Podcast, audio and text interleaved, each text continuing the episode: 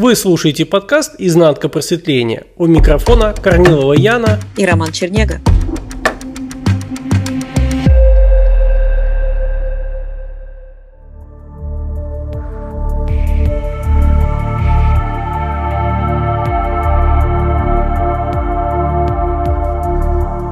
Яна, расскажи, пожалуйста, как вообще формируется персонаж у человека? То есть с помощью каких образов, с помощью чего? Понятно, что он соткан из ткани личности, но вообще как это, что это? Расскажи, пожалуйста. Ну, наверное, начнем с того, что вот э, каждый слушатель, сейчас я матрично буду изучать, слышал такую фразу, да, спящий, пробуждение. В чем же все-таки здесь ключ, в чем же здесь разница? Что такое спящесть? Ведь буквально человек может сказать, что ну как же я вот хожу, я думаю, я говорю, я что-то делаю, я же присутствую. Но по факту человек не является присутствующим, потому что он находится внутри делателя, а сам делатель – это как раз уже и есть персонаж. Откуда берется этот самый персонаж? Человек с детских лет формирует вот этот образ о себе путем взаимодействия с информационными сигналами. То есть, естественно, эти сигналы откуда? Это и в виде родственников, то есть родителей, бабушки, дедушки, семья, школа, друзья, окружение, да? Естественно, масс-медиа, потом еще вступает в силу, естественно, интернет.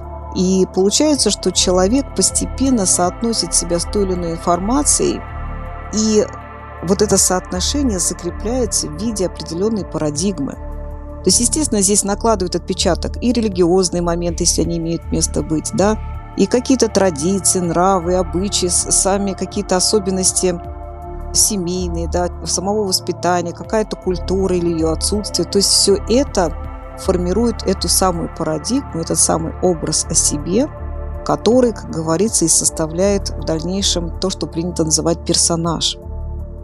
Персонаж, как ядро, да, имеет в самом себе личность, то есть или функцию эго – то, что движет, в принципе, этим самым персонажем. То есть хочу, не хочу, нравится, не нравится, мое, не мое и так далее. И, естественно, всегда это рассматривается через призму именно самого персонажа, потому что он заинтересован, как говорится, в своем благосостоянии, в своем благополучии, да, в своей какой-то гармонии, в своем балансе. То есть он все равно отталкивается сам от себя. Но на самом деле это не удивительно, потому что это реальность одного. Да, человек в данной реальности взаимодействует с кем-то внешним, но по факту всю свою жизнь он знает только самого себя, и потому данный проект, он и посвящен отдельности или еще по-другому реальности одного. Итак, возвращаемся к персонажу. Персонаж – это такой слепленный вариант из всех образов, представлений, идей, концепций. В дальнейшем человек, естественно, формирует тяготение к каким-то идеологиям, которые сначала как бы на расстоянии да, от персонажа, а затем они сближаются и в какой-то степени идеология поглощает человека. Как это выглядит в реальной жизни? Ну, наверняка, как бы и тебе знакомо, да, и слушателям. Есть люди, которые, ну, например, там, увлекаются спортом. Причем увлекаются настолько, что они живут этим спортом. Для них значимы только вот какие-то вещи, какая-то терминология, какие-то особенности, детали, связанные со спортом. Человек, увлекающийся музыкой, человек, увлекающийся компьютерными играми. То есть у него, как говорится, свой эгрегор, свое взаимодействие, свои вот эти все фишки, которые контролируют, то есть свой свой мир, свое пространство, которое формируется за счет вот этого тяготения, за счет преданности этому эгрегору. И, например, если посмотреть с течением жизни, как выглядит человек, посвятивший себя действительно искренне от души, как говорится, самозабвенно музыке, то он для типичного обывателя выглядит достаточно странненьким, да, достаточно таким, я бы сказала, улетевшим. То есть как не от мира сего. То есть человек совершенно витающий в каких-то там культурных, музыкальных сферах и не заземленный никак. Ну, знакомо тебе, правильно? Да, Ян, это ты про то, что когда человек погружен в какую-то идею, вот, вот этот эгрегор, он подпитывает этот эгрегор своей светимостью, и, в общем-то, весь мир отстраивается вокруг этого эгрегора. То есть человек, занимающийся спортом, все вокруг спорта крутится, весь мир вокруг спорта. Человек, который занимается музыкой, у него все основано на музыке, весь мир на музыке, любовь из музыки, все, все благодаря музыке. Также, собственно, математика, весь мир состоит из цифр. Ты знаешь, я бы здесь даже еще вот что добавила. Да, это как бы такие достаточно очерченные и понятные эгрегоры и идеологии. А вот смотри, очень сейчас распространено много всяких на ютубе роликов, да, муссируются какие-то вебинары, сатсанги. Люди ищут, например, гармонию, ищут баланс, ищут абсолютную любовь, да, ну, много чего, просветления. Но самое интересное, чего не замечает человек вот в своей персонажной такой программе, будучи обусловленным вот этой программой, тем, что человек сначала имеет идею о чем-то, то есть представление, да, и потом человек гоняется за тем, как эта идея должна воплотиться. То есть на самом деле он не знает ни, ни что такое просветление, он не знает, что такое любовь, он не знает ни что такое дружба, ни что такое гармония, он вообще ничего этого не знает. Но у него есть идея, есть понимание, и в соответствии с этим пониманием он пытается это встретить да, или воплотить в жизни, то есть в данной реальности. И вот здесь кроется ловушка, очень большая причем ловушка, и очень опасная, потому что человек двигается вслед за иллюзорным пониманием, не сущностным пониманием, да, не, не ощущенческим уровнем, а именно ментальным. И он на самом деле, ну я говорю, как гоняется, как за солнечным зайчиком, потому что буквально этого солнечного зайчика не существует, да, это лишь отражение да, какое-то на стене, скажем так. Если внимательно посмотреть, то прежде чем человек действительно может что-то двинуться куда-то в глубины себя, он должен сначала разобраться, а посредством чего он судит, посредством чего он оценивает, как вообще этот механизм устроен.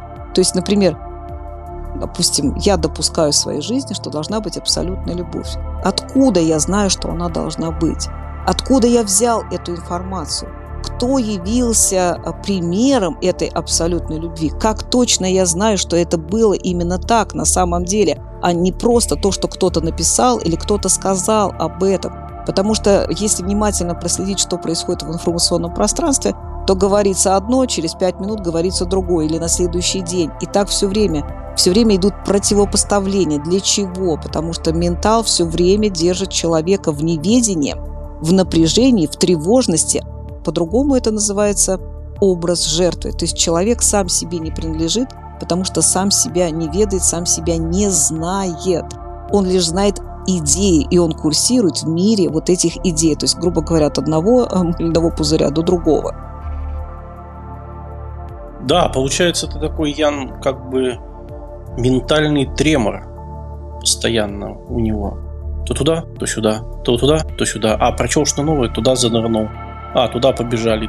Это такой вечный-вечный бег, потому что становиться там не судьба. Иначе, ну, во всей красе начинают открываться, собственно говоря, а, а кто я такой на самом деле.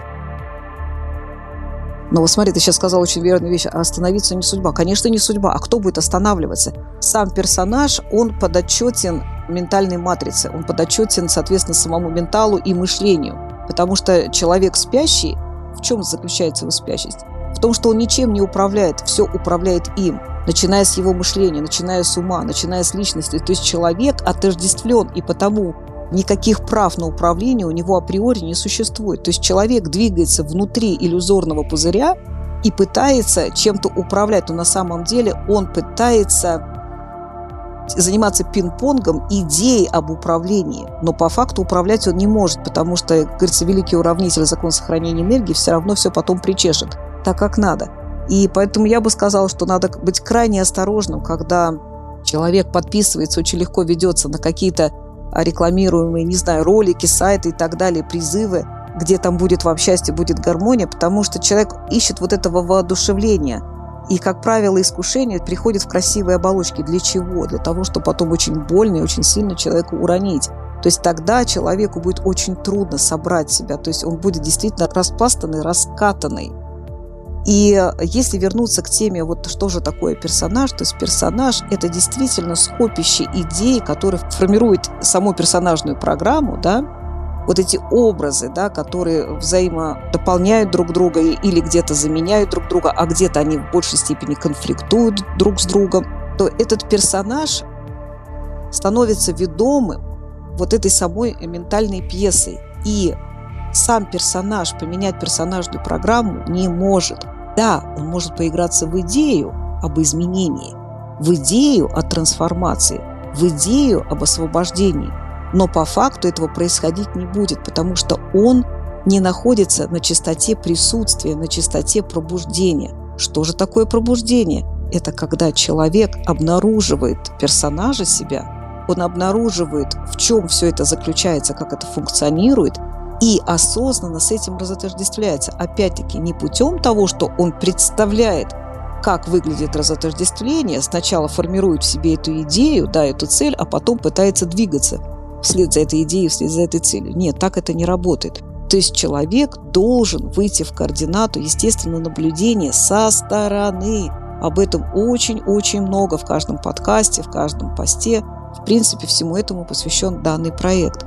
Но человек, увы, этого не осознает. И потому любой человек, сейчас опять-таки матрично звучу, который читает умные книжки, как он считает, или мудрые книжки, или философские книжки, или цитаты, или ролики смотрит и так далее, посещает семинары, на самом деле это мертвому припарке, потому что это ментальная сфера, и это не имеет к сфере сущности никакого отношения. То есть человек, буквально не начавший прорабатывать это на уровне тела, на уровне ощущения, на уровне знания, соответственно, он должен осознавать, что он никуда не двигается, соответственно, никуда не придет. Путь – это именно путь динамики, именно динамики сущностной, да, а не мыслительной. Естественно, мысли никто не отменяет, но они должны быть вторичны. Человек же ошибочно действует. Каким образом? В чем его ошибка? В том, что сначала представляет, сначала пытается понять, а потом пытается это применить. Но на самом деле в этом применении происходит активация ментальной частоты. И она никак не меняет частоту сущностную, да, или частоту сознания еще по-другому.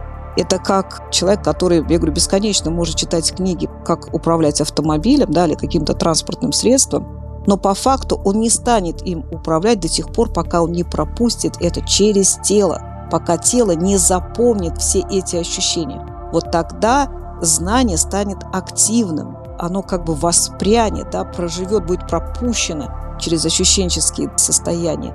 Если этого не происходит, то, соответственно, это все остается просто гипотетической мыслью. Да, она динамичная, да, человек будет ее мусолить, думать, размышлять, да, как бы анализировать, но по факту она не проявляется, то есть она не меняет. И потому персонаж – это частота сна, это частота спящести. И спящесть сама по себе не заинтересована в нарушении собственной своей координаты, собственной своей частоты – только сила зова, сила духа, сила намерения способна разотождествить человека, вывести его на ту координату, где он сможет ответственно, осознанно, по-настоящему, нейтрально рассматривать своего персонажа. И только на этом удалении появляется право управления персонажем и, соответственно, реальностью.